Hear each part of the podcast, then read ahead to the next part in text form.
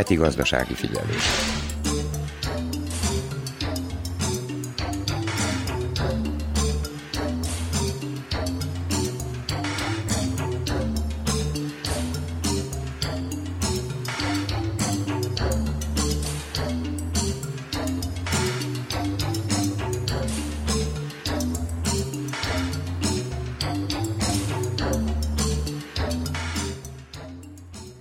Nagy Emília köszönti az Újvidéki Rádió gazdasági műsorának hallgatóit. Eddig 944 ezer fiatal igényelte a 100 eurós egyszeri állami segélyt, közölte Színise Máli pénzügyminiszter. A 16 és 29 év közötti fiatalok január 30-áig jelentkezhetnek a támogatásra az államkincstár honlapján. Emlékeztető elmondjuk, a kifizetés már február 1-én elkezdődik. A heti gazdasági figyelő első órájában folytatjuk a kriptovalutákról szóló összeállításunkat. Értéktelenné válhat ugyanis a bitcoin, áll a brit jegybank figyelmeztetésében. Két kriptovaluta kereskedőt kérdezünk. Tanácskozást tartottak pénteken Magyar Kanizsán, ahol a megváltozott munkaképességű személyek munkába állításának lehetőségeivel foglalkozó projektum eredményeit értékelték. Erről is beszámolunk az első órában. Műsorunk második órájában a fogyasztóvédelmi mellékletben a fogyasztóvédelmi vetélkedők és a diákok kutató munkájának jelentőségéről beszél a szakember. Majdasági magyar vállalkozókat bemutató sorozatunkban ezúttal Topolyai étterem, ruhásüzlet és edzőterem tulajdonosáról hallhatnak. Idegenforgalmi mellékletünkben ismét az Entai Múzeumba kalauzoljuk hallgatóinkat. Ennyi a kínálatból, ha felkeltettük érdeklődésüket, tartsanak velünk.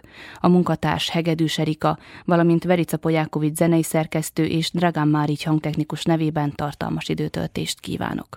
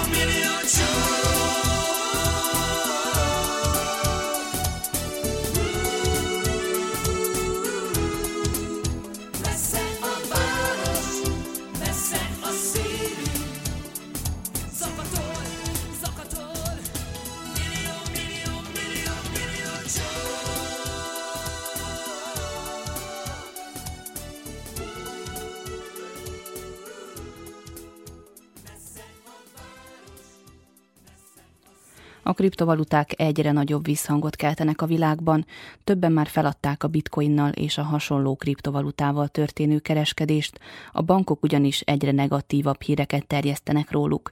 Ennek okairól és a brit jegybank véleményéről, mely szerint a bitcoin értéktelenné válhat, német Roland kriptovaluta értékesítésével foglalkozó vállalkozót kérdeztük ha ilyet hallok, vagy egy ilyen hírt hallok, hogy ez meg ez temeti a bitcoin. A bitcoin halára van ítélve. Vége az Ethereumnak, meg ilyeneknek. Hát ugyan kérlek. Mit csinálnak a kis emberek? A kis emberek, tehát ez a Bank Figlannak a sztoria alapján, amit ugyebár most kirakott ez a hirdetés, vagy mondjuk ez a cikk, és ez megjelent mondjuk angol nyelven, vagy egy újságba, tegyük föl, ott írta azt hiszem 2,3-4 millió ember tarthat körülbelül kriptovaluta eszközöket, ugye pénzeszközöket, ottan náluk, és hogy ez egy potenciális rizikó, hogy ők elveszíthetik a pénzt. Na most nézzük azt, hogy a 2,3 milliónak csak a fele, csak a fele olyan ember legyen, aki gyengekező.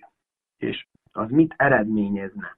Az azt eredményezni egyszerűen, hogy ezek az emberek jelen pillanatban eladnák fejveszve menekülnek, mert sajnos a média az ilyen hatással tud bírni, fejveszve menekülnek ki ebből a lehetőségből, és mi fog történni? Bezuhan az árfolyam, na, akkor megint kijön a banka figlanta egy, na, lássátok, haha, megmondtam ez meg az, hoppá, megfordul, mert a, lát az Amerikába külgazdag milliómosok meglátják a jó lehetőséget, elkezdik nyitni a fiat pénzes pénztárcát, és pakolni mindent kriptóba. Én általában mindig azt mondom mindenkinek, hogy amikor én azt látom, hogy pirosak a grafikonok, mindenki fogja a fejét, meg sír, akkor én mosolgok, nyitom ki a boxát, és amíg tetszenek, azt veszek.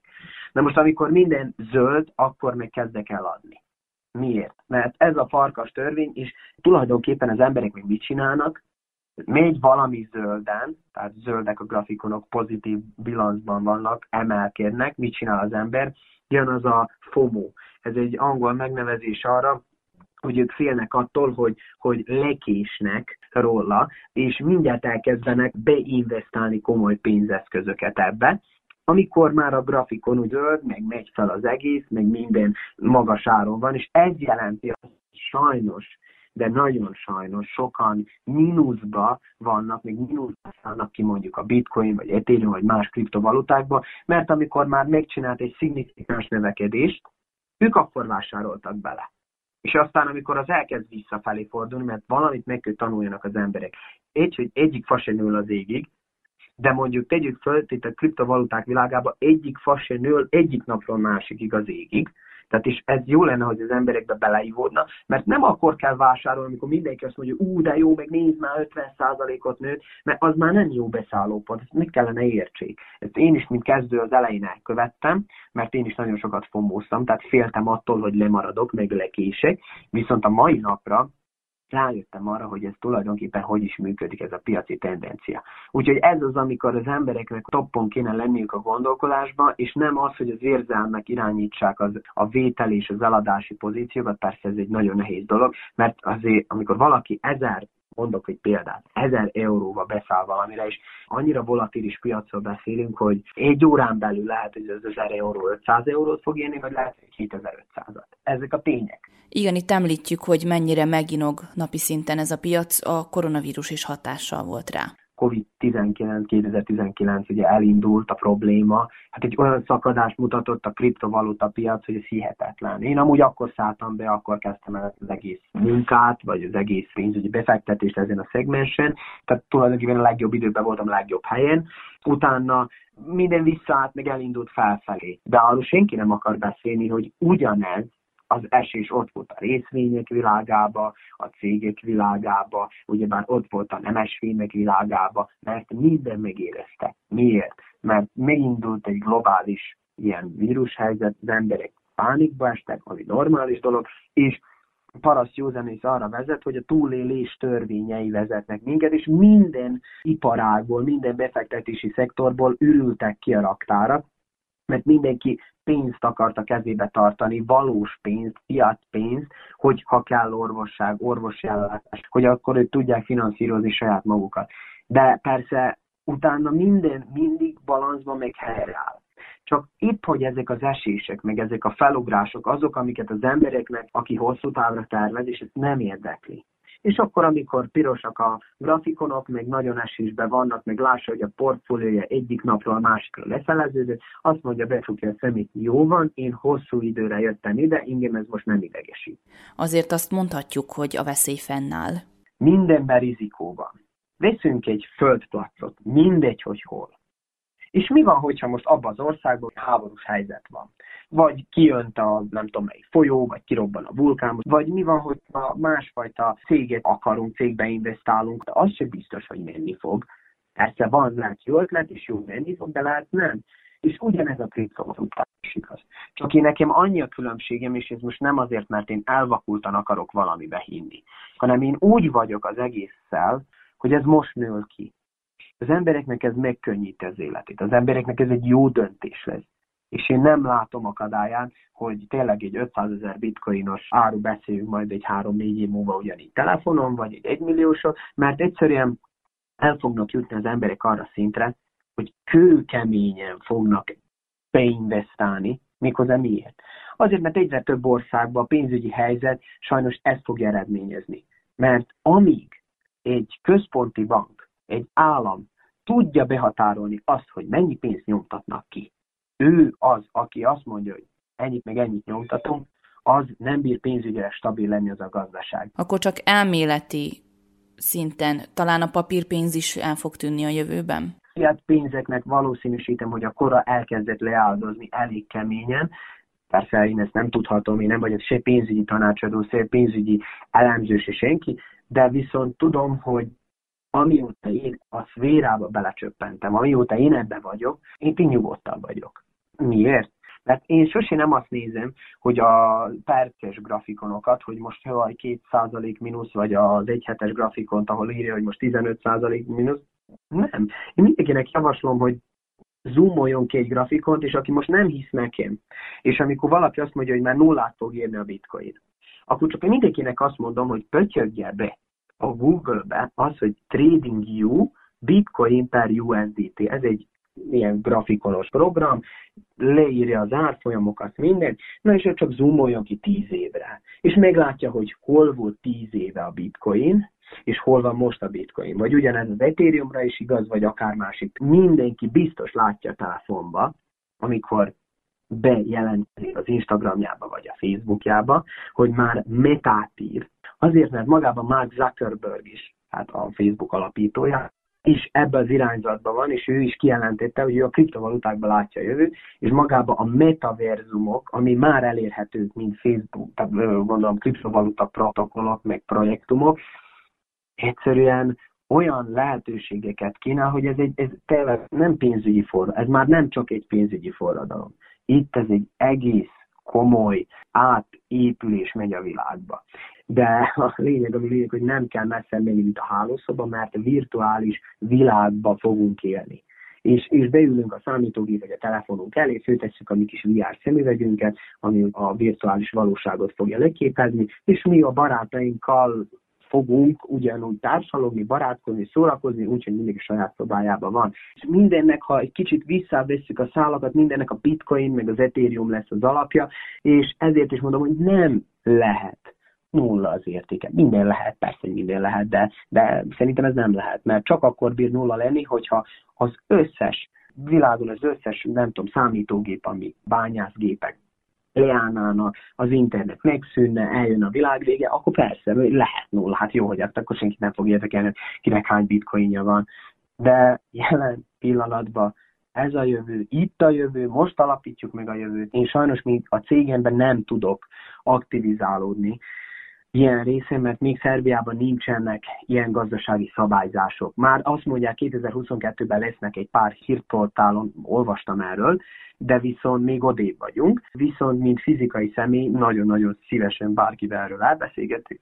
Sokan vannak, azt mondták, akik, hát ha én nem voltam ott az elejétől, akkor én már bele se kezdek. Hát de ez még mindig valamilyen szinten az eleje, hogy őszinte legyek. Tehát összegezve a beszélgetést, nem lát rá esélyt, hogy a bitcoin értéktelenné váljon tényleg csak annyit tudok mondani, hogy a nullára a bitcoin nem látom reális esélyt, hogy leesne, de ha leesne egy nagyon mély esésbe, akkor én azt mondanám, hogy olyankor kell nyitni, a pénztárcát vásárolni, mert az egy brutál jó lehetőség lesz, és ne feledje el senki se, hogy olyan emberek, olyan pénzügyi háttérrel szállnak be ebbe, ami mi el sem tudunk képzelni. Igazából az az idő alatt, amíg a Tesla bitcoin fogadott el, és bitcoin tartott, ő abban az időszakban, amikor megvette, vagy még vásároltak bitcoinért, és addig az időpontig még ő eladta úgymond a bitcoinjait, tehát ez egy nagyon érdekes szám lesz, most mindenki kapaszkodjon meg.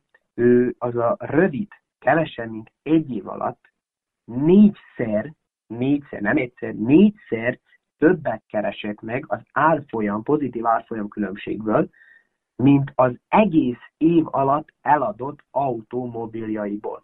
És tudjuk, hogy a Tesla is ott van a top 10 leg-legerősebb cég között, a leg-legpopulárisabb automobiljai vannak, és mégiscsak ők a legnagyobb hasznot abban az évben Hát ebből csinálták. És visszamenőleg is kiszámolták, hogy az elmúlt három év sem volt annyira sikeres az automobil eladásban, mint ez az egy, amikor a kriptovalutákkal, ugye a bitcoinba beszálltak és kiszálltak. De persze az, hogy kiszálltak, azóta megint le akarnak szállni, tehát nagy halatnak a piaci harca, adnak, vesznek, és mindig úgy fognak nézni, hogy ők jól járjanak. Ez persze egész addig fog történni, még nagyobb piaci kapitalizáció, egy erősebb bitcoin, egy erősebb Ethereum, egy erősebb kriptovaluta világ nem lesz itt közöttünk, de ez már csak egy-két év. Gazdasági figyelő. Becslések szerint Szerbiában mintegy 200 ezer polgárnak van kriptovalutája, a virtuális pénzbányászóinak száma pedig 50 és 100 ezer közé tehető. Amíg az emberek hisznek benne és további összegeket fektetnek be, a kriptovaluta nem tűnhet el, mondja Búza Ákos, kriptovaluta értékesítő nekem, amikor ezt a cikket olvastam először, a lelki szemeim előtt egy farkas jelent meg, aki figyelmezteti a bárányokat, hogy ne megyünk azon az úton, mert ott harapós kutyák vannak. Tehát ilyen, hogy ők ugye több világválságot okoztak már, rendszeresen bedől a pénzügyi rendszer a bankok miatt, és ezek után hát én nem nagyon fogadom el az ő tanácsaikat, különösen egy olyan rendszerrel szemben, ugye ezeken a coinokkal szemben, amik egy teljesen ellenőrzött felület, nem lehet könyvelési csalásokat, semmit nem lehet létrehozni, és akkor ez a bankügyi rendszerre ugye teljesen szemben áll. Tehát nyilvánvaló, hogyha mint ami tavaly történt az egész coin világgal, hogy 1,3 trilliárdot pumpáltak bele mind az emberek, mind cégek, magánszemélyek, mindenki. Tehát ezt a hatalmas mennyiségű pénzt nyilván a bankrendszer is megérzi, így ők ezzel a pénzzel már nem tudnak rendelkezni, ezt úgymond mi kivettük, mi személyek kivettük a bankügyi rendszerből, és egy másik helyre helyeztük be. Ez szerintem egyértelműen, ez, ez őnekik a haláluk lehet. Tehát ők, ők ezt mindenféleképp meg kell, hogy valami módon állítsák. Ezt a múltban már többször is megpróbálták, több törvényjavaslatot, módosítást is végrehajtottak, ami alapján egy csomó ezzel foglalkozó honlap vagy cég zárt be, és sok-sok kisembernek a megtakarítását ezzel örökre lekötötték, lefagyasztották, ez is az ő munkájuk volt. Ezért igen, mindig lehet egy kicsit ettől tartani, hogy azok a cégek vagy érdekeltségek támadni fogják ezt a dolgot, de viszont a kimutatások csak is a számok, amit bárki megnézhet. Tehát ezek, ezek bármelyik honlapon. Itt olyan tiszta a könyvelés, hogy itt akár 8 évre visszamenőleg is bármit, mindent le lehet ellenőrizni. Meg lehet nézni, hogy amióta létrejött a bitcoin, 2019-ig, vagy 2020-ig talán, összesen 0,9 trilliárd dollár került bele ebbe az egész coin businessbe, csak a tavalyi évben viszont még plusz 1,3 trilliárd.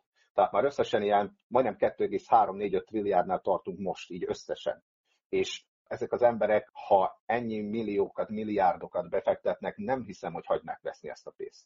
Tehát szerintem itt a sok-sok ember összefogott, és, és ennek a rendszernek a segítségével szerintem igenis oda tudunk szólni a bankoknak, hogy tudunk mi olyan önálló megtakarításokat is létrehozni, amikből ők nem veszik le az 5-10 százalékot, meg nem hoznak létre kamatos kamatot, és nem azon dolgoznak, hogy minél nagyobb haszonnal éljenek, hanem meg tudjuk ő rajtuk kívül is oldani ezt. És szerintem ez egy hatalmas nagy fenyegetés nekik. Igen, itt ez egyébként hallgatói kérdés is volt.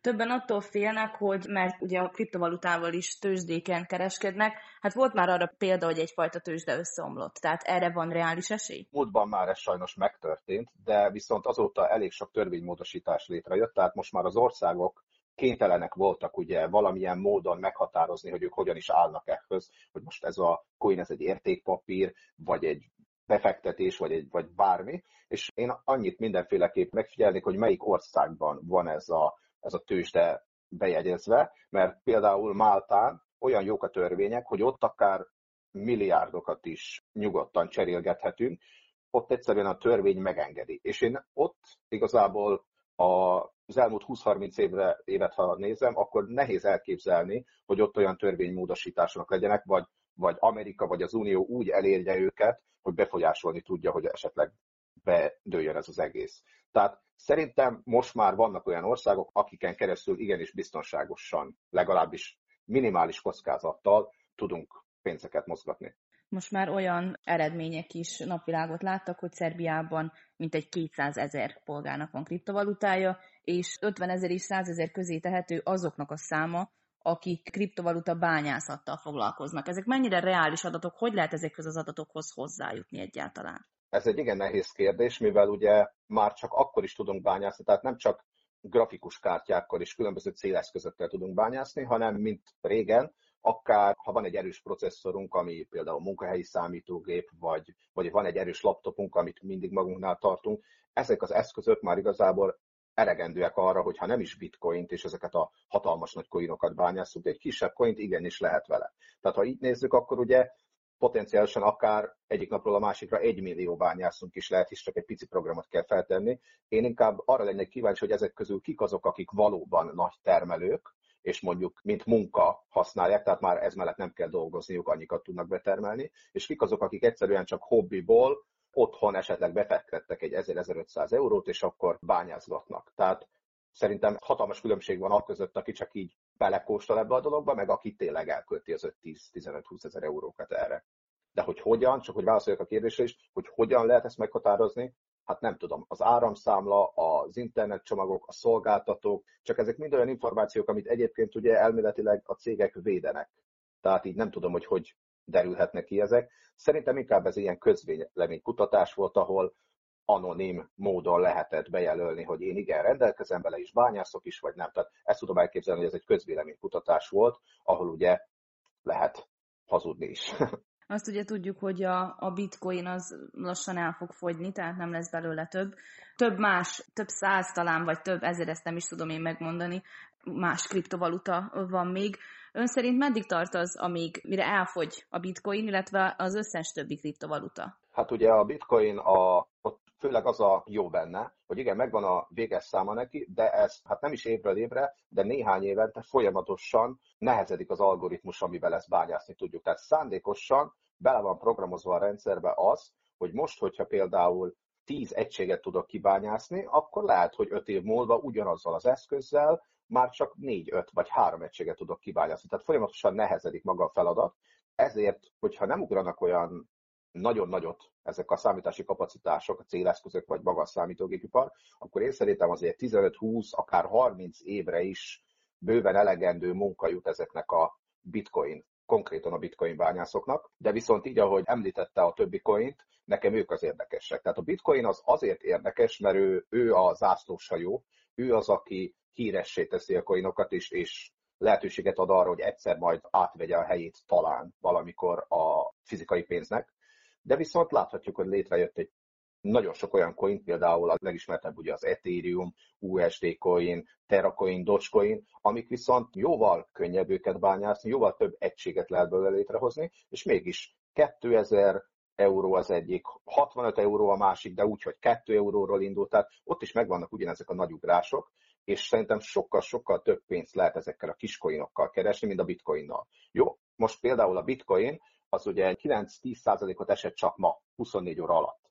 És akkor, hogyha valaki jön 100 ezer euróval, akkor az lehet, hogy azt mondja, hogy hm, 5000 eurót esett, belefektetem a 100 ezer eurót, veszek 3-4-et, és akkor majd több tízezer eurót keresek vele. De ugye a kisember nem nagyon tud ennyivel. Tehát én, én nem tudnék megvenni egy bitcoint, én 0,01 bitcoint is hasonló összegeket vennék, de ott van például a Terracoin, ami 64 dollár, ott 600 eurója akár 10 is vehetek és sokkal nagyobb haszonnal tudok a végén számolni, hogyha sikerül annak a coinnak tényleg megindulni.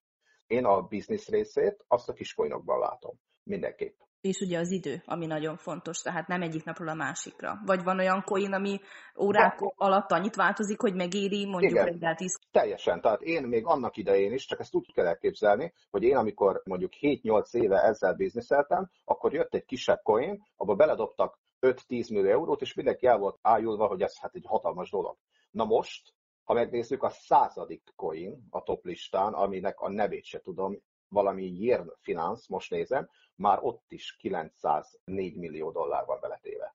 És a 85. coinnál is bent van 1 millió dollár. Tehát akkorákat ugrottak, tehát ezzel a hatalmas tőke befektetéssel, amit a sok-sok ember és cég megtett, akkor a pénzekről, tehát most már a bitcoinban majdnem 700 milliárd dollár van. Nem néhány milliárd, mint, mint mondjuk 8 éve. Tehát összesen lehet hasonlítani, és így a kiskoinok is elkezdtek például, most már látok egy csomó olyan honlapot, aki arra utazik rá, hogy minden nap megmutassa a legnagyobb nyerteseket és a legnagyobb veszteseket.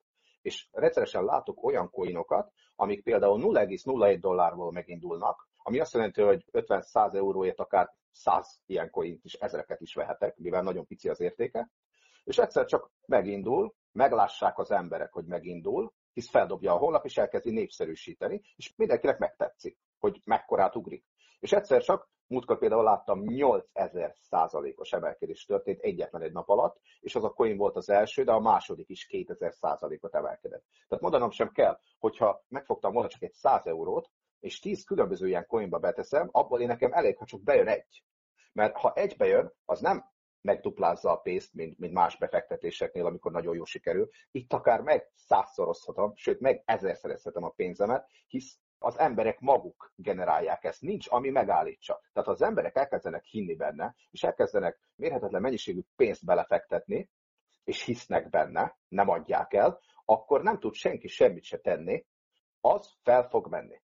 És de ugyanígy ugye megvan a hátránya is, hogyha valami megindul, és az emberek félnek tőle, kiírta a Tesla vezé, az Elon Musk írta, hogy ő ebből a coinból kihátrál, vagy tovább a Tesla nem támogassa ezt a coint, és nem lehet vásárolni semmilyen terméket náluk, akkor természetesen ez hatással van azonnal arra coinra, és lehet, hogy az emberek már tovább nem bíznak benne. És nem tudom megállítani, hiába van bent 10 ezer euróm, valószínű, hogy örülhetek, ha egy-két ezeret ki fogok menteni. De viszont a kiscoinok szerintem sokkal-sokkal érdekesebbek, mint maga a bitcoin. Igen, ezt az Elon Muskos történetet a, a másik interjúban is említette, viszont amikor ő ugye úgy döntött, hogy a Teslát végül nem lehet megvenni bitcoinért, akkor annyira esett a bitcoin ára, hogy ő maga, mint privát személy vásárolt be a legtöbb bitcoint azért, mert leesett annak ára. Hát igen, és akkor itt ugye nem kell nagy lángésznek lenni, hogy ő saját magának teremti meg a lehetőségeket ezzel. Tehát ő akkora vélemény vezér itt a mi kis bolygónkon, ugyanúgy, hogyha jön egy, egy Amazon fejes, vagy jön egy hatalmas cégnek a, a Bill Gates, vagy bárki, ha ő mond valamit, akkor ő, ő az ő véleményében bíznak, és milliók követik azt, és hiszik el azt, amit ő mond. És ez igen, ez sajnos nagyon-nagyon befolyásolja a koinokat. Ez így van. De akkor, ha jól értem, maguk az emberek is bírják ezt idővel befolyásolni. Persze, hogyha én elindítok egy coint, és egész Szerbia összefog például, hogy azt a coint, azt például Srp coinnak, SRB coinnak hívjuk, és az állam azt mondja, hogy na, akinek nemzeti érzése van, az tegyen be egy 100-150 vagy 10 eurót, amennyi pénze van. És az egész ország összefogna, és egy ilyen pénznemet úgymond megtámogat, és mindenki abba fektetne bele, és egy egész ország állna mögötte, akkor szerintem ez egy igazán, egy igazán erős coint hozhatnánk létre. Ez nyilván, ez egyelőre csak föltevés, hisz senki nem vágott bele ilyenbe, de én szerintem ez a coinok alkalmasak erre. Jó, hát ez egyelőre ugye megmarad a filozófia szintjén.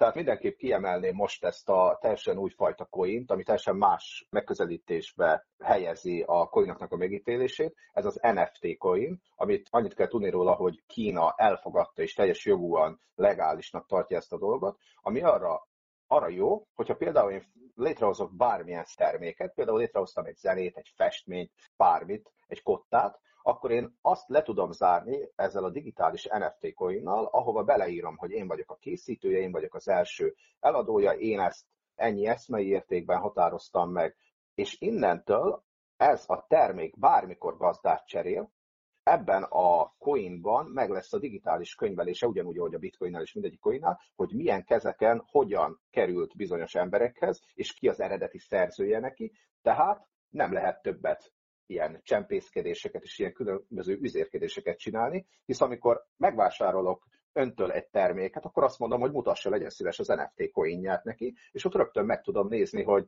ön egy csaló, aki ellopta valakitől, vagy ön az, aki az igazi birtokos ennek a tárgynak. És így, hogy Kína ezt a dolgot rögtön ráugrott és elfogadta, tehát jóval gyorsabban, mint ahogy én ezt gondoltam volna, így egy csomó embert, celebet, céget elkezdtek az NFT-ben mérni. Tehát, hogy kik azok, milyen szolgáltatások tartoznak alá, mi az, ami az övéké, mi az, amit bérelnek, és ez szerintem igazán nagy változásokat hozhat mind a magánembereknek, mind a cégeknek. Tehát ezt a világszinten elkezdjük használni, mert ugye a Kína az igazán nagy meghatározója a világgazdaságnak és a piacnak. Hogyha ezt mi átkezdjük venni ezeket a dolgokat, akkor nagyon sok feketézés és különböző üzérkedést nem lehet, nem lehet majd létrehozni, hisz tudjuk, utána tudunk nézni, és meg tudjuk mondani mi is szakértelem nélkül, hogy mi is történt ott a háttérben.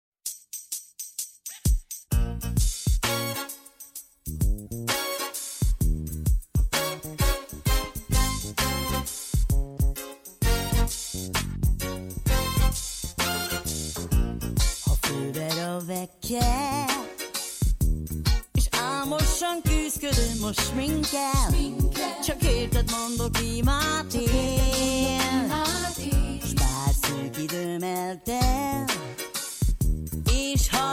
csengőt, ahogy sürget Csak érted mondok imát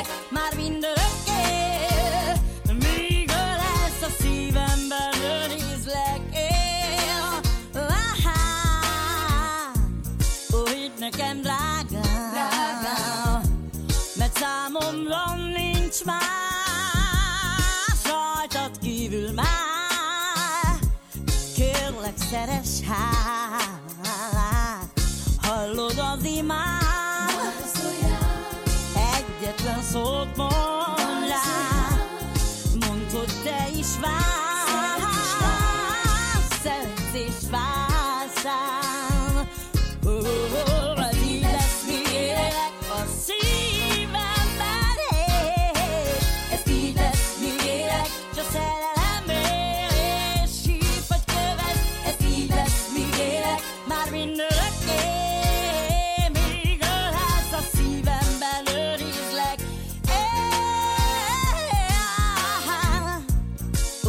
nekem, drágám, mert számomra nincs más rajtad kívül már.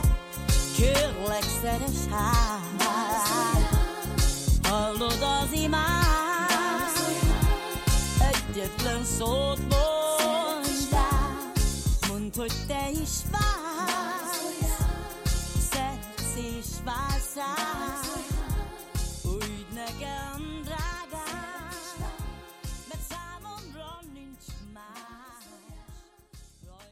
A Magyar Kanizsa Községbeli Szociális Védelmi Szolgáltató Központ és a Szegedi Szivárvány Autizmus Közhasznú Egyesület tanácskozást tartott pénteken Magyar Kanizsán a regionális szakmai pedagógus továbbképző központban, amelyen a megváltozott munkaképességű személyek munkába állításának lehetőségeivel foglalkozó projektjük eredményeit értékelték.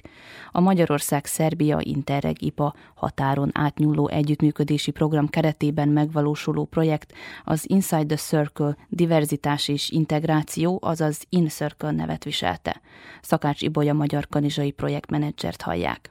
A pályázat a végéhez közeledik, január 31-én befejezzük.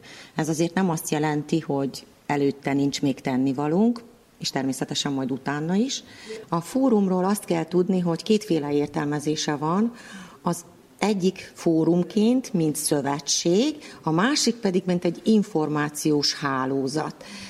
Most éppen a szövetség, a hálózatot fogjuk egy kicsit megpiszkálni, olyan értelemben, hogy a hasonló tevékenységi körben dolgozó intézmények, illetve azoknak a dolgozói fognak itt ma összejönni. A következő fórumunk információs blokként fog szolgálni az egész pályázatról egy kicsit. A záró konferenciánk január 25-én lesz, és a Szegeden, és péntekig fórumra pedig szeretnénk meghívni mindazokat, akik eddig részt vettek mindenféle rendezvényünkön, azért, hogy minél több információt megosztunk velük arról, hogy hogyan sikerült a pályázat, mit sikerült elérni, és hogy mik a jövőbeni terveink. A pályázatnak a célkitűzése, az alapvető célkitűzése az volt, hogy a megváltozott munkaképességű embereket sikeresen és hosszú távon munkába állíthassuk. Azt gondolom, hogy a felkészítés, ami tulajdonképpen háromnapos volt, a megváltozott munkaképességű emberek felkészítése a nyílt munkaerőpiacra nagyon sikeres volt. A visszajelzésekből azt tudjuk, hogy nem elég a háromszori alkalom. Azt gondolom, hogy havi szinten kellene készítenünk ilyen tanfolyamot, akkor lenne valamilyen hatása, illetve sokkal nagyobb segítséget tudnánk akkor nyújtani a megváltozott munkaképességű embereknek. A többi aktivitás, úgy mint üzleti konferencia, illetve a HR-eseknek a képzése szintén sikeresnek mondható. 20 megváltozott munkaképességű felhasználót, illetve fiatal tudtunk felkészíteni a nyílt munkaerőpiacra. A rendezvényeink, az üzleti konferenciák, illetve a HR-esek képzése szintén sikeresnek mondható. Azután volt eszközbeszerzésünk, nagyon örülünk neki, mert a varodánkat, a gölöncsérműhelyünket, illetve az üvegházat fel tudtuk újítani, meg tudtuk újítani. Varrógép, illetve egy konténer, ami a festőkabinként fog majd szolgálni az elkövetkezőkben. Nagyon-nagyon nagyszerű dolog, mert azt hiszem, hogy nagyon jól tudjuk majd használni. Horgoson a pince felújítás megtörtént, most már csak a gombát várja, ugyanis ott egy gombaműhely lesz. A 20 fiatal közül négyen álltak munkába, az egyik állandó munkaviszonyba, a másik három pedig ideglenesen közmunkában vállalt szerepet. Hartár Árpádné vagyok, a Szivárvány Autizmus Közhasznú Egyesület ügyvezetője Szegedről. Mi a végére értünk a projektnek. A programunk három elemből állt. Az egyik a rehabilitációs foglalkoztatási fórum megalakítása Szegeden. Hat alkalommal volt találkozónk. Akkor egy két alkalmas human erő management, inkább azt mondanám, egy tájékoztató, mint tréning a munkáltatóknál, és volt egy olyan összetett program, amiben egy tanulmányút volt, szakiskolai pedagógusok képzése, illetve végző és szakiskolai tanulóknak a felkészítése a munkavilágára. Ezek mind megvalósultak. Az egyik nagy tanulság az volt, hogy a munkáltatók nagyon nehezen mozdulnak e felé a úgymond csoport fele, tehát a megváltozott munkaképességű embereknek a foglalkoztatása felé. Tehát amit mi gondoltunk módszer, hogy ez jól működik, és eljönnek, és meghallgatják, és érdeklődnek, hát ez nem úgy alakult, tehát ki kell majd találnunk egy másik olyan utat, amin még jobban be tudjuk vonzani őket, illetve inkább azt mondanám, hogy az érdeklődésüket felkeltenénk, mert nagyon sok potenciál van ebbe a csoportban. Azért is tudom ezt mondani, mert mi is rehabilitációs foglalkoztatást végzünk Szegeden, ahol 20 megváltozott munkaképességű ember dolgozik. És látjuk azt, hogy fejlődőképesek, ellátják a feladataikat, csak megfelelő munkakörülményeket kell teremteni nekik. vagy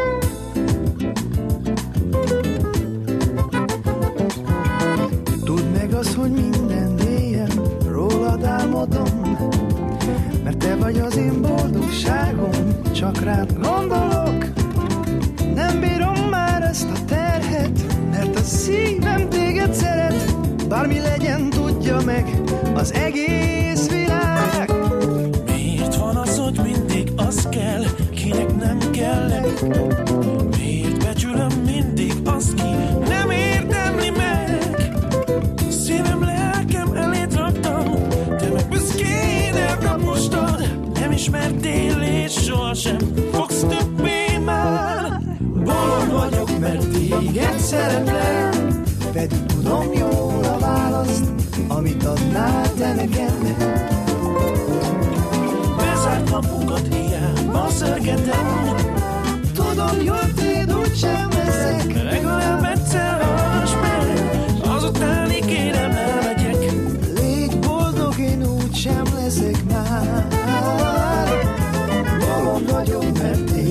tudom jól a választ, amit adnál te nekem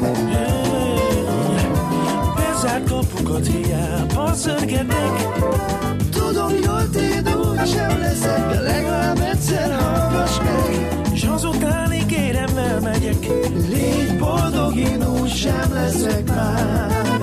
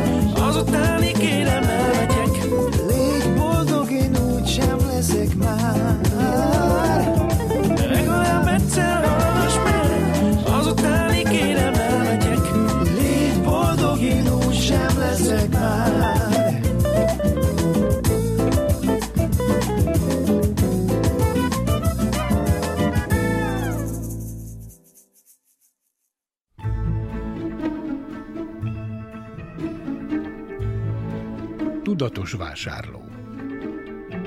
Fogyasztóvédelmi percek az Újvidéki Rádióban, a Zentai Fogyasztóvédelmi Központ támogatásával.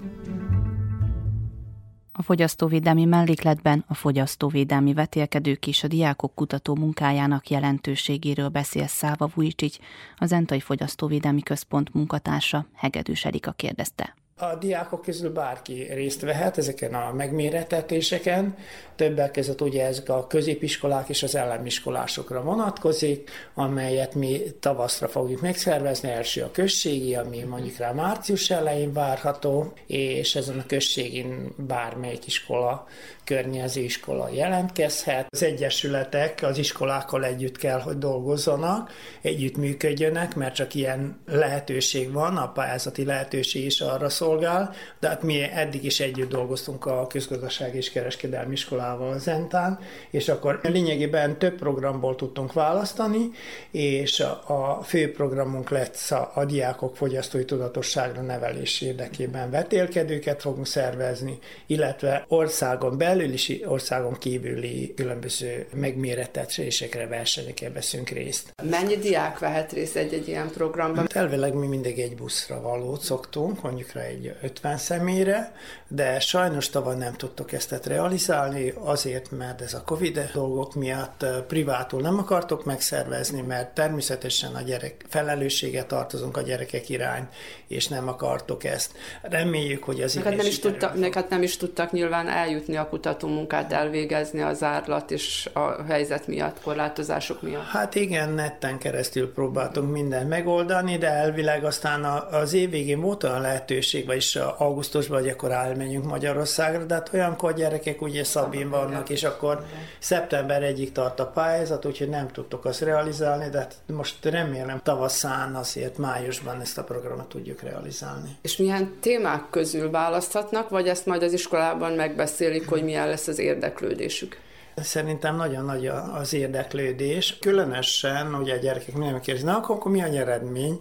Természetesen az Entai Fogyasztóvédelmi Egyesület sose szerénykedett ezekben a dolgokban, és minden információtól kezdve mindent, mindent megkapnak, hogy csak is sikeres legyen ez az egész pályázat is, meg hogy a gyerekek azért különböző ilyen programokban be legyenek kapcsolva, amit a Fogyasztóvédelmi Egyesület is csinál, különböző ilyen kutatómunkák, munkákat, most én is a gyerekeket küldtem egy ilyen, ilyen üzletekbe, hogy összehasonlítsák az árakat, az élelmiszer árakat és a többi. Vásárlási szokásokról is, igen, azokról is tájékoztatjuk őt, és főleg ezt az internet vásárlást és eladásra nagyon-nagyon oda próbálunk figyelni, mert nagyon sok a, becsapás, csalás, és nem lehet végül is kinyomozni azok, akik mondjuk rá olyan ott vásárolnak, ami mondjuk rá nem hivatalos oldal, meg stb. és akkor rengeteg probléma probléma van. Még amit szerettem volna mondani, hogy a, meg lesz a tizedik évforduló az összversenyre, a Genius versenyre is, úgyhogy arra külön készülünk, külön programok lesznek, illetve nem csak Genius, hanem a, a helyi versenyre is, és egybekössük a, a Fogyasztóvédelmi Egyesület 15 éve es fennállásával kapcsolatosan. Annyira kérném csak a kedves hallgatókat, hogy a tanulók közül, akik tudnak, jelentkezzenek a, ezekre a megméretesítésekre, februárban ki fogjuk írni ezekre a pályázatokat, és akkor már márciusban, de lehet, hogy már január 15 után, amint az iskola elkezdődik, akkor kérném, hogy kövessék az oldalinkat, és akkor ott minden információt megkapnak. Fogyasztóvédelmi percek az Újvidéki Rádióban, a Zentai Fogyasztóvédelmi Központ támogatásával.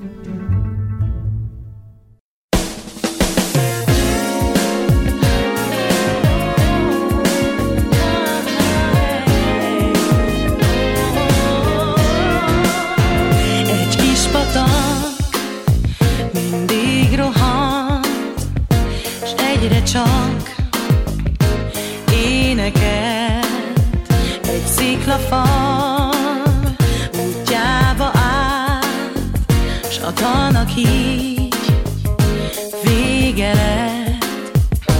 Én is így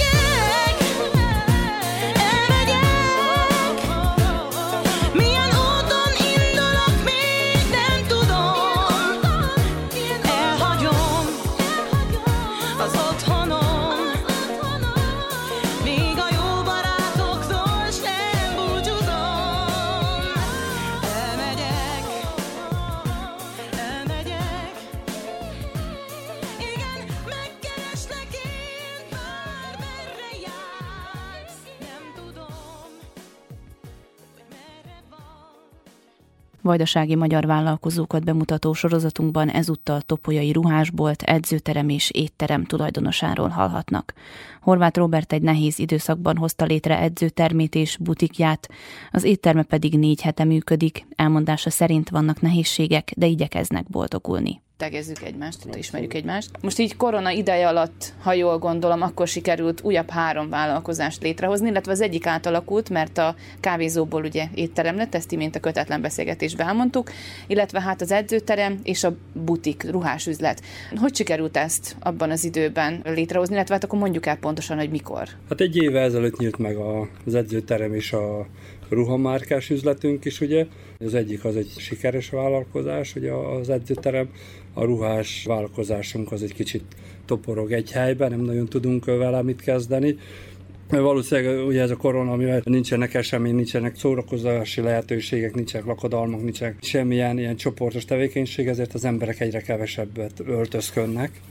Ugye, és így, így nálunk se nem úgy dübörgött az a része, hogy szerettük volna, de minden esetre megpróbáltuk ezt is, úgyhogy ha máshol nem is tapasztalattal azért gazdagabbak lettünk.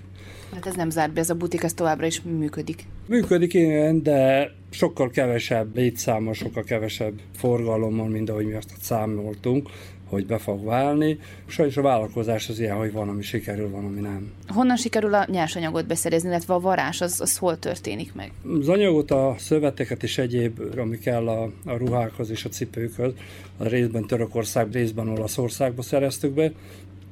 Bérvarást végzünk, amit lent Novi Pazárba varnak nekünk. Minden egyes termékünk saját tervezési, saját modell, tehát ezt el lehet mondani büszkén, hogy talán az első olyan szerbiai termék, mi komplettan lefedi a, a női férfi ruházatot és a, a lábbelit is. Egy nagyon nagy vállalkozás volt, nagyon sok pénzt és energiát raktunk bele. Tapasztalatlanul ugrottunk bele, egy kicsit felelőtlen voltam én ebből a szempontból, de hát ugye mind, mind minden valamire való vállalkozó ugye szeret egy kicsit félre csapongatni és kipróbálni valami újat.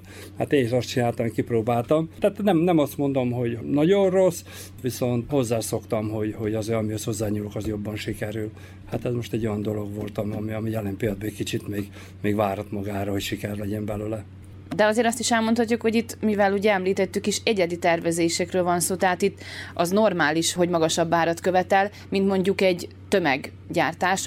Abszolút, ha azt mondom, hogy ez a társadalom, a mi társadalmunk, és itt a társadalom érzek itt a kelet-európai társadalomra, ezzel nem lett megtanítva a, a patriotizmus, a lokál patriotizmus, ami ugye itt, itt nálunk például Szerbiában abban merül ki a lokál patriotizmus, hogy felmutassuk a három újunkat, és elmondjuk, hogy Szöbied a Tókia, és ettől kezdve mi nagy szerbek vagyunk, meg, meg hazafiak, meg, vagy éppen trianonozunk, és hú, ettől mekkora magyarok vagyunk, miközben tele vannak ugye a kínai üzletek vásárlókkal, és egyéb vietnám, indonézis, nem tudom, milyen távol-keleti, közel-keleti cuccokat vásárol szinte a lakosság 90%-a, és a hazai termékeket pedig lesöplik az asztalon, nem veszik figyelembe. Ugye, tehát ez a mi társadalmunknak egy, egy hatalmas nagy hiánya, ezért nem vagyunk mi igazi patrióták, ezért nem vagyunk igazi hazafiak. Az igazi patriotizmus arról szólna, hogy megbecsüljük nem csak a hagyományunkat, nem csak a, a nyelvünket, a kultúránkat, hanem akkor azt mondjuk, hogy akkor, akkor támogassuk a hazai termékeket, a hazai termelést, ugye, és akkor előnybe részesítsük. Például amit mi gyártunk, ugye most, most jelen például hogy gel termékeit, ugye,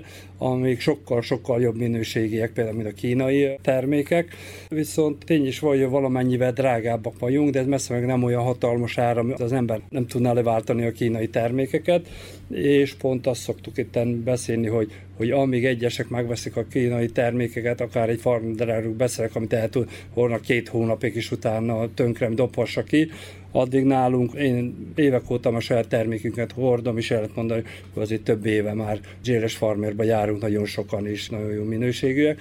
Talán egy ilyen, ilyen 15-20%-a vagyunk drágábbak, mint a, mint a kínai áruak, viszont azt mondom, 200-300%-ban sokkal minőségesebbek vagyunk. Ez egy kicsit nekünk így betett ez, hogy azt hittem, abban reménykedtem, hogy a hazai vásárlók azok valamennyivel jobban lokálpatrióták, de saját tapasztalatom kell, hogy elmondjam, hogy, hogy messze menőleg nem így van. Nekünk 90%-a a jelen pillanatban árusításunknak, a ruhamárka cipő, az mind külföldre megy. Tehát mind külföldre szállítunk, tehát hogyha nem volna ezek a külföldi vásárlóink, akkor már rég be kellett volna zárnunk a boltot is és az egész terméket. Így jelen például még a külföldiek élbe tartanak bennünket, ami, ami szomorú, mert, mert azt hittem, hogy, hogy a hazai piacon vessük meg inkább a lábunkat, és majd onnét terjeszkedünk külföldre. Kicsit mellé ment ez a dolog. Topolyán van ugye ez a butik, abba esetleg nem gondolkodtatok, hogy újvidéken, Beográdban nyitni üzletet? Terve volt nekünk, nagyon sok volt a korona előtt nekünk egy Zürichben, Münchenbe, Rotterdamba, Budapesten, Prágába előszerződésünk ugye terjesztőkkel, tehát azért szépen ki lett dolgozva, még mielőtt belevágtunk az egészbe. Sajnos a Covid miatt mindenki visszalépett, mindenki lemondta ezt a dolgot, hogy várjunk, várjunk, várjunk. És ebből az okból mi nem mentünk utána már se Beográdba, sem, sem Újvidékre, de azt gondolom, hogy ott se volna valami nagy csoda, hiszen szerbiai vásárló az két dolgot vesz, vagy megveszi a, a kínait, vagy pedig a hamisított árukat vásárolja meg, ugye tele vagyunk hamisított ármánika, bosszokkal, egyéb világmárkákkal, amikkel mi nem tudunk vetekedni, ugye, hiszen, hiszen ők azt a hatalmas nagy mennyiségben sorozatgyártásba gyártsák, és sokkal olcsóbbak, mint a mi egyedi termékeink. Nem tudunk jelen pillanatban versenyképesek lenni ebbe az ágazatban. Most áttérnék akkor egy kicsit az edzőteremre, ugye azt említetted is, hogy jövedelmezőbb. Ha jól láttam, akkor olyan komoly beosztás van, hogy óráról órára váltja egymást a jóga, talán a box. Az edzőterem az nem profitorientális, tehát azt nem azért hoztok mi létre, hogy az jövedelmező legyen. Én, mint kiskorom óta sportoló ember, és nagyon szerettem a sportot. Valami nagyon szeretem, hogy a szülővárosomat is, felnőttem Topolyán. Mikor eljöttem öt évvel, vagy visszajöttem öt évvel ezelőtt Topolyára, akkor azt láttam, hogy egyel szinte kihalt ez a város, hogy nincsen sportolási lehetőség. Azóta ugye megnyílt Topolyán ugye a foci akadémia lett és stadionunk, de mindenki nem lehet focista, úgyhogy mindenféleképpen azt szerettem volna, hogyha főleg a fiataloknak, a gyerekeknek lett, lett volna sportolási lehetőségük. Ez részben sikerült, részben pedig, ahogy te is mondtad, ugye a jogától kezdve aerobik nagyon sok, főleg, főleg azt lehet mondani majdnem, hogy a 70 csajok vették át a hatalmat az edzőteremben, ők jönnek inkább. Most hoztuk létre a Topolyai Ifjúsági Boxszövetséget, Így most a tagjai vagyunk a Szerbiai Bokszövetségnek, tehát valószínűleg, hogy lassan majd versenyekre is el tudunk indulni. Van egy körülbelül egy 20-25 fős sportolóink, akik már rendszeresen járnak, és akik szövetségben vannak, tehát, tehát versenysportolók. Ha rajta múlna sokkal több lenne, sokkal több szövetségünk lenne. Itt van nálunk most már a taekwondo is hozzánk becsatlakozott, akik szintén a, a mi edzőtermünkbe folytassák az edzőt. Terveztem judót is, ugye terveztem más egyéb szakot is nyitni, egyelőre box és a taekwondo az, ami, ami nekünk ilyen versenyszerű sport lehetőségek vannak, de bízom benne, hogy, hogy változni fog, és ebbe az évbe kitöltsük az egész, úgy mondván az egész palettánkat, és reggeltő estig sok fiatallal fog megtelni az edzőtermünk. Igen, és ez ugye kiemeltük még egyszer mondjuk, tehát ez nem profitorientált, viszont akkor áttérnék az étteremre, ami ugye az, és azt is elmondhatjuk ugye, hogy itt a kávézóból, diszkóból lett ugye az étterem. Hogyan sikerült kialakítani az árakat? Covidot kell említenünk ebből a szempontból, ugye nekünk volt a jail, ami ami elindult ugye diszkóként szórakozó hely. Nem szeretem használni sokszor a diszkó szót, mert nagyon sokan félreértik, hol, hol itten mind a kultúrának, mind a, mind a zenei programok színes palettájának minden nyitva át az ajtó. Tehát itt az operától kezdve írólvasó találkozón, a punk koncert, akik azt kell mondani, hogy a Cécánktól kezdve a Máté Péterig itt már, itt már minden szólt. Tehát ez egy, ez egy nagyon vegyes szórakozó lehetőséget nyújtó hely volt, ami hát nagyon dübörgött, nagyon szépen ment, azt gondolom, hogy talán Vajdaság egyik legprominensebb szórakozó helyevé nőtte ki magát. És a Covid az betett nekünk, és nem tudjuk ma úgy fenntartani, két hónapot dolgozhatunk, három hónapot nem, akkor megint egyet igen, megint négyet nem. És mivel a tervünkben volt már régebb óta bővíteni a tevékenységünket étteremmé, ugye, mivel nagyon sok fele jártam itten Vajdaságba, és láttam hiányát annak, hogy egy másféle étterem, másféle, hogy úgy mondjam, alakártal induljunk el, ami nincsen nagyon, vagy, vagy nagyon kevés helyen.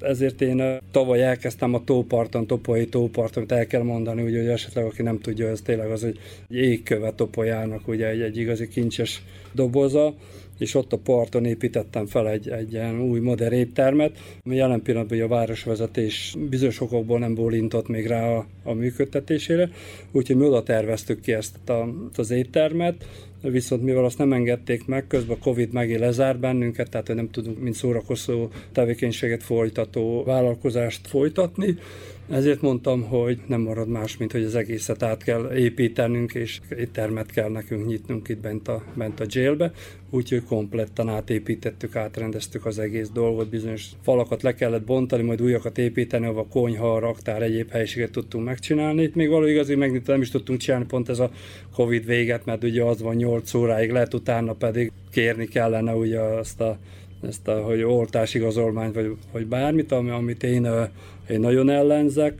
Úgyhogy most ilyen pillanatban úgy vagyunk, hogy még, még ilyen félgőzzel dolgozgatunk, nyolcig vagyunk nyitva, valamint a kiszállításunk az, ami már elég jól megy. Akkor erre is van érdeklődő, tehát hogyha esetleg nem is jönnek el, akkor működik a kiszállítás. Abszolút, és, és elég sokan el is jönnek, mert mind ahogy mondtam, mi nagyon érdekes menükártyával indítottunk el, én azt tudtam, és, és úgy sejtettem, hogy erre, erre lesz igény, úgyhogy az, az étterem az, ez az ellentéte például a, a ruhás üzletünknek, amire ott azt gondoltam, hogy majd mennyire be fog indulni minden. Hát ez az étteremmel történt meg, ahol az étteremben minden nálam sokkal tapasztaltabb éttermen tulajdonosok azt mondták, hogy hát ahhoz, hogy egy étterem felfusson, vagy meginduljon, legalább egy év, de inkább kettő kell. Mióta megnyitottunk, azóta nagyon folyamatosan növekszik a forgalmunk, és az igény nagyon sok helyről érkeznek, vidékről is nagyon sokan eljönnek, csak azért, hogy a, a jailbe kipróbálják a specialitásainkat. Egyelőre úgy néz ki, hogy, hogy nagyon jó, jó választás volt az étterem. Az alapanyagok beszerzését mennyire nehezíti meg a COVID? Két fontos dolgot tartottam én, én szem előtt, amikor úgy döntött döntöttem, hogy éttermet nyitok. Ez az egyik volt a szakácsoknak a megválasztása. Ugye én két szakácsot, az egyiket Németországból, másikat Magyarországról hoztam haza, mind a ketten vajdaságok. A főszakácsunk, a séfünk az topolyai, a pizzamesterünk zentai. Mielőtt én terveztem megnyitni az éttert, én mind a kettővel ütem beszélni, tehát egy hosszas folyamat volt ennek a megszervezése, és nagyon nehéz volt az is sikerült rábeszélni őket, hogy jöjjönek haza Ugye itt már csak az, hogy én azokat a nyugati béreket biztosítom nekik, amiket kint is megkaptak, ugye. Úgyhogy ez nagyon fontos hogy számomra, hogy két, két fantasztikus szakácsom legyen, tehát egy éttermet nem lehet alapozni arra, hogy majd valakit valahonnét oda veszünk, akár betanított, akármit, hanem nálam ilyen több évtizedes tapasztalatokkal nemzetközi konyhákba helytálló szakácsaim vannak. Tehát ez volt az egyik fő. A másik, ami legalább ilyen fontos volt, az alapanyagok. Tehát nálunk minden egyes alapanyagra külön oda van figyelve, hogy az minőségi alapanyagon. Egyet is van az, hogy talán Topolyán mi vagyunk a legdrágább étterem, a legmagasabb árakkal dolgozó étterem. Sőt, még megmerem kockáztatni, hogy Vajdaságban is az első között vagyunk minőségben is és, és, és árban is tehát nagyon sokan már csak egy, egy, egy egyszerű dolgot, ugye például a pizzákhoz, ugye, hogy nagyon sokan veszik a növény alapú sajtokat, ugye a pizza sajtokat, nálunk eredeti tropista mozzarellák és egyéb sajtfajtákat használunk, ugye a húsoknál például nálunk sokan először jöttek, hogy hát a bécsi szelet, hogy lehet 900 dinár, holott itt, itt bárhol 450-500 dinár, és amikor elmegy azt, hogy igen, de nálunk borjú húsból van, tehát ahol valójában az eredeti valói bécsi szelet, ugye, nem pedig sertésből, ahogy itt az éttermi 90%-a csinálja, és hát jönnek az emberek, és próbálgassák, és, és valószínűleg azért, azért sok a visszatérő, és azért sok az új vendég is, mert hogy tényleg belátták, hogy ezek a magas árak holott én azt gondolom, hogy nem magas, és nagyon sok vásárló azt mondja, hogy az étel minőségéhez egyáltalán nem magasak az árak, és azt gondolom, hogy ez bizonyítsa ez a, ez, ez a napi forgalom növekedésünk is, hogy ez tényleg így van. Mik a jövőbeli tervek? Hát a jövőben mindenféleképpen tóparton meg szeretném nyitni az éttermet, az ott egy csodálatos hely, és, és nem véletlenül néztem én azt ki magamnak, és az tényleg az egy, az egy ilyen egy ilyen nagy álmom volt, hogy ott egyszer, egyszer egy ilyen igazi nemzetközi konyhával felszerelt termet tudjunk nyitni. De ez mindenféleképpen a terveim között szerepel, valamint hát bízom benne, hogy a Covid-nak mielőbb vége lesz, és hát tudunk a, a ruhatermékeinkkel is piacra szállni. Utazunk és utazzunk, Vajdaságban és a világban. Az Újvidéki Rádió turisztikai rovata. Az épített örökséget bemutató sorozatunkban ezúttal ismét a Zentai Múzeumba kalauzoljuk hallgatóinkat. A múzeum kutató és régész munkáknak is otthont ad, fontos azonban haladni a korral és a digitalizációs folyamatokkal, mondja Pén Attila, a múzeum igazgatója. Tehát a kincsleletekről sokszor csak teóriáink vannak, hogy ki pontosan mikor, milyen körülmények között ásta el. Mi először is örülünk annak, hogy nekünk is van ilyen, hiszen minden történész, régész, de hát általában muzeológusok gyerekként ugyanazzal fertőződtek a mesékkel, mesebeli kincsekkel, és aztán fölnőttként, és hát hivatásként ez a szerencséjük van, hogy kincseket gyűjthetnek és őrizhetnek, mint a mesebeli sárkány, azzal, hogy mi nekünk be kell mutatni ezt, tehát nem ülhetünk rajta ilyen hol tőkeként, hanem igenis ez mindannyiunknak a kincs, ezt próbáljuk érzékeltetni már a kicsiktől kezdve a fölnőttekig. Régen nagyon sokszor múzeumoknak ajándékoztak ilyen-olyan tárgyakat, akár régészeti, akár egyéb fajta tárgyakat, erről nagyon leszoktak. Tehát világ megváltozott, de a koronkénti elszegényedés is azt okozta, hogy hát igen, nem szívesen ajándékoznak. A múzeum meg egyre inkább abban a helyzetben van, hogy az egyik fő tevékenységét nem tudja múzeumként űzni, ez pedig a tervszerű gyűjtés. Tehát a múzeum attól múzeum, hogy szisztematikusan, tervszerűen gyarapítja a gyűjteményeit. Tehát azt mondjuk, hogy a mi gyűjteményünkbe nagy számban vannak Benes József képek, vagy Ács József, vagy Kónyovics, vagy akármi, igyekezünk ezeket gazdagítani tovább, vagy kiderül, hogy 150 évvel ezelőtt volt nekünk egy ismert később majd ismerté vált festő, de itt született zen, de igyekezünk legalább néhányat megszerezni abból, tehát legalább, hogy bemutatni egy vagy kettő kép formájába, a néprajzi tárgyaknál pedig ugye az egykori műhelyeket minél minél teljesebbé, komplettebbé tenni, és így bemutatni. Ez mondjuk az állandó kiállításon is jól játszik. Nekünk van több másik műhelyből is szerszámok, de ezek, amiket kiállítottunk, ezek azok, amelyik, hogy tipikus Zenta környéki, de akár Tiszavidéki környéki műhelyeket tud bemutatni, szinte hiánytalanul, tehát ami a szerszámokat, az akkor használt szerszámokat illeti, és hát ilyen szempontból a néprajzot az sokáig lehetett azt azért a zentaiak is fontosnak tartották, és mondjuk az itt dolgozók is. Hogyan szervezzek meg egy kiállítást? Tehát amikor egyszer megvannak a fonalak, hogy hol érdemes, kitől érdemes kérdezősködni, a néprajzi tárgyak azok azért időbe fiatalabbak és emberközeliek is, és jobban lehet lekommunikálni az emberekkel, könnyebb egy tematikus kiállítást megrendezni, például régi falvédők kiindulunk a mi gyűjteményünkből, ami ebbe vagy abba a témába vagy gazdag, vagy szegény. De akármilyen gazdag vagy szegény, azért körül kell nézni, nem lehetne még hozzá gyűjteni, legalább arra az alkalomra, és akkor megkérdetni, hogy akinek otthon birtokában van, nem muszáj, hogy ide ajándékozza, nem tudjuk megvásárolni, de erre az alkalomra nagyon vigyázni fogunk rá, ki szeretnénk állítani, vagy ha olyan állapotban van, hogy ezt nem lehet megtenni, legalább lefényképezni, dokumentálni, hogy ilyen is volt itt a mi vidékünkön.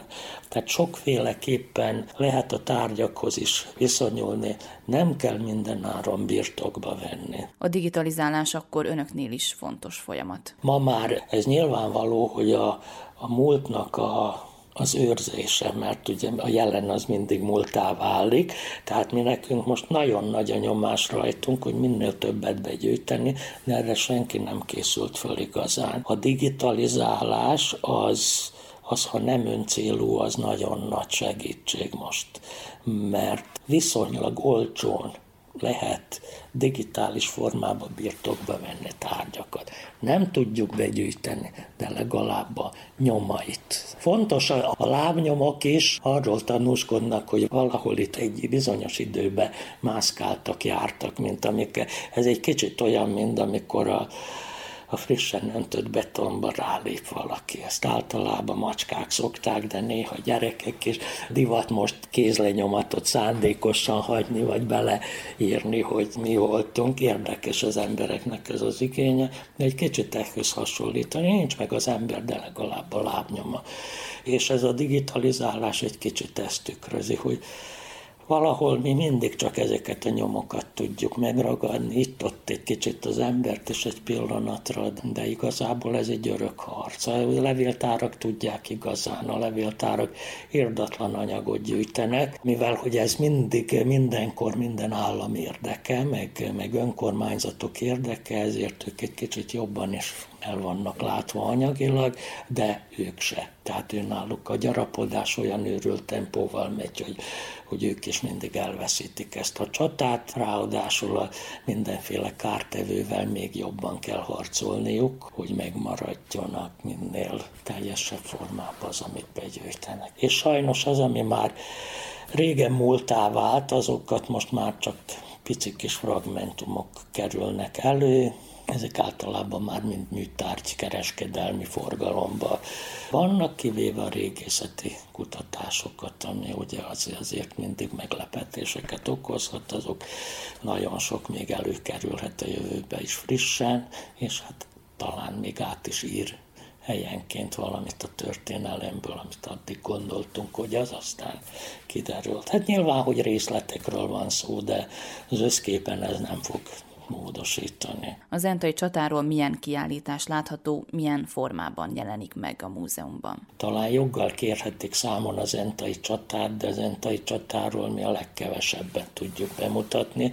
Nem is okvetlenül ez a feladatunk, hogy általában mi van nekünk egy szerény állandó kiállításunk az Zentai csatáról is, de de hát amikor megtörtént a csata, akkor a győztes daliák azok eltakarítottak mindent, ami maradt az ellenség, sőt a saját bajtársaik fegyvereit is összeszedték, mert jól jön majd még, akár saját maguknak, akár saját használatra, akár hogy eladják.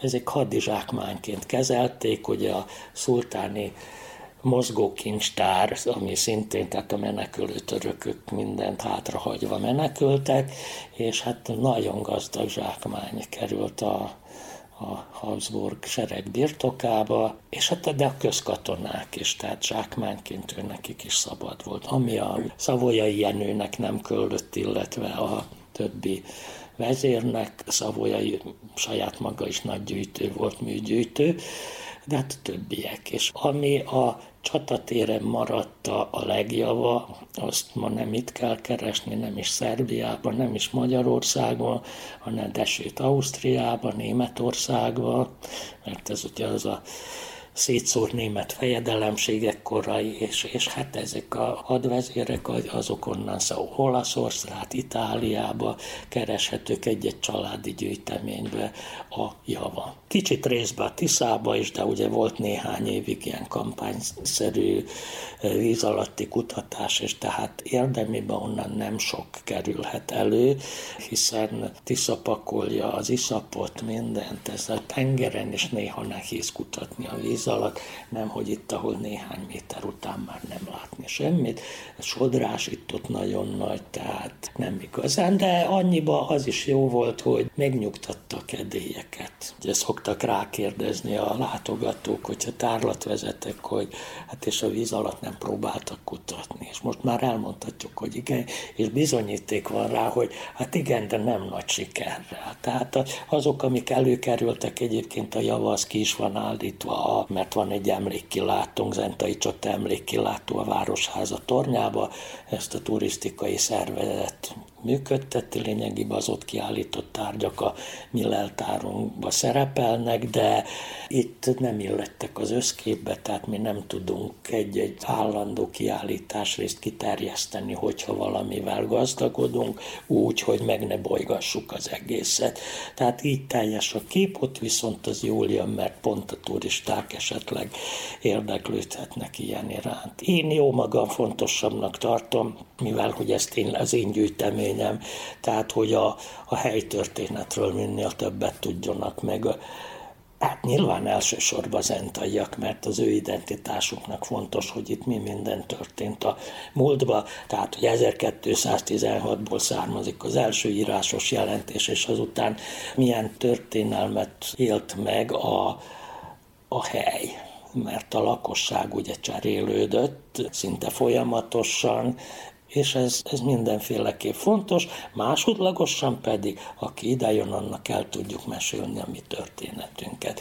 Tehát mi az, ami beleilleszkedik egy nagy közös képbe, ami közös azzal, aki ide látogat, és mi az, ami zentaikum, tehát a, a múltból az, aminek, tehát a, amik a mi történeteink, például, hogy 11-ben légett a Városháza és a főtéri katolikus templom, ennek köszönhető, hogy fölépült az új városháza, háza, ez a szép nagyméretű masztodon, de hogy nem épült meg végül is az új templom, de hogy a Tiszába roskadt a régi fahíd, és az építettek egy, az első vashidat, aztán az 41-ben visszavonuló jugoszláv hadsereg aláaknázta, felrobbantotta, évekig nem, és utána épült meg ez a, az egyszerű, nagyszerű, de ronda második vashíd, de már most már hosszú évtizedek óta szolgálja ellátja feladatát, de hogy itt kompjárat is volt, de egyéb, tehát itt ezek a történetek sorjáznak, mondom, ez fontos ez nekünk zentaiaknak, de az is fontos, hogy elmesélhessük, de el is dicsekedhessünk, mert mindenki erre törekszik, hogy minél jobban vissza tolja a múltba, az időbe a, az alapítási időt, hogy ő milyen ősi ez a város,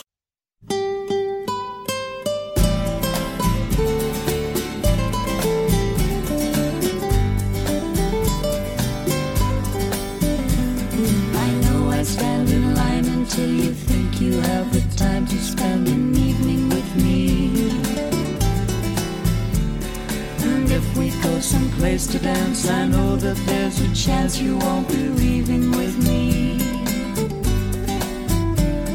Then Afterwards, we drop into a quiet little place and have a drink or two. And then I go and spoil it all by saying something stupid like I love you. See it in your eyes, you still despise the same old lies you heard the night before.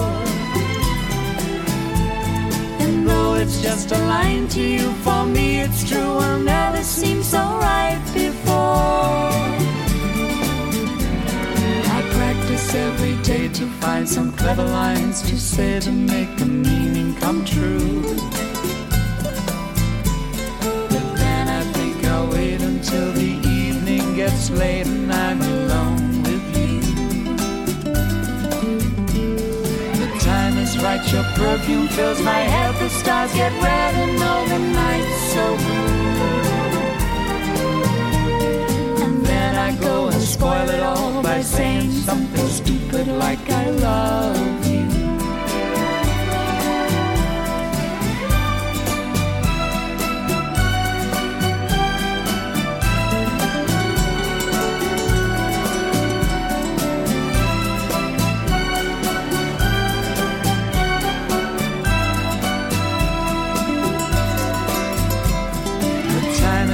your perfume fills my head, the stars get red and all the night's so blue.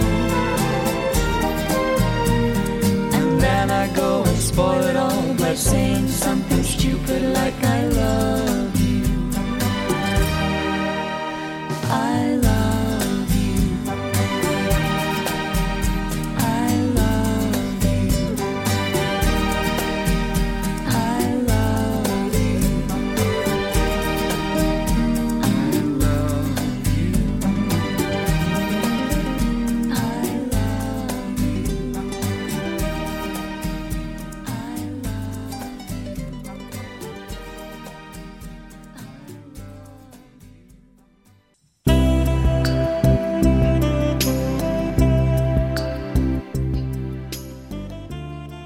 Kedves hallgatóink, Önök az Újvidéki Rádió gazdasági műsorát hallották, amelynek első órájában folytattuk a kriptovalutákról szóló összeállításunkat.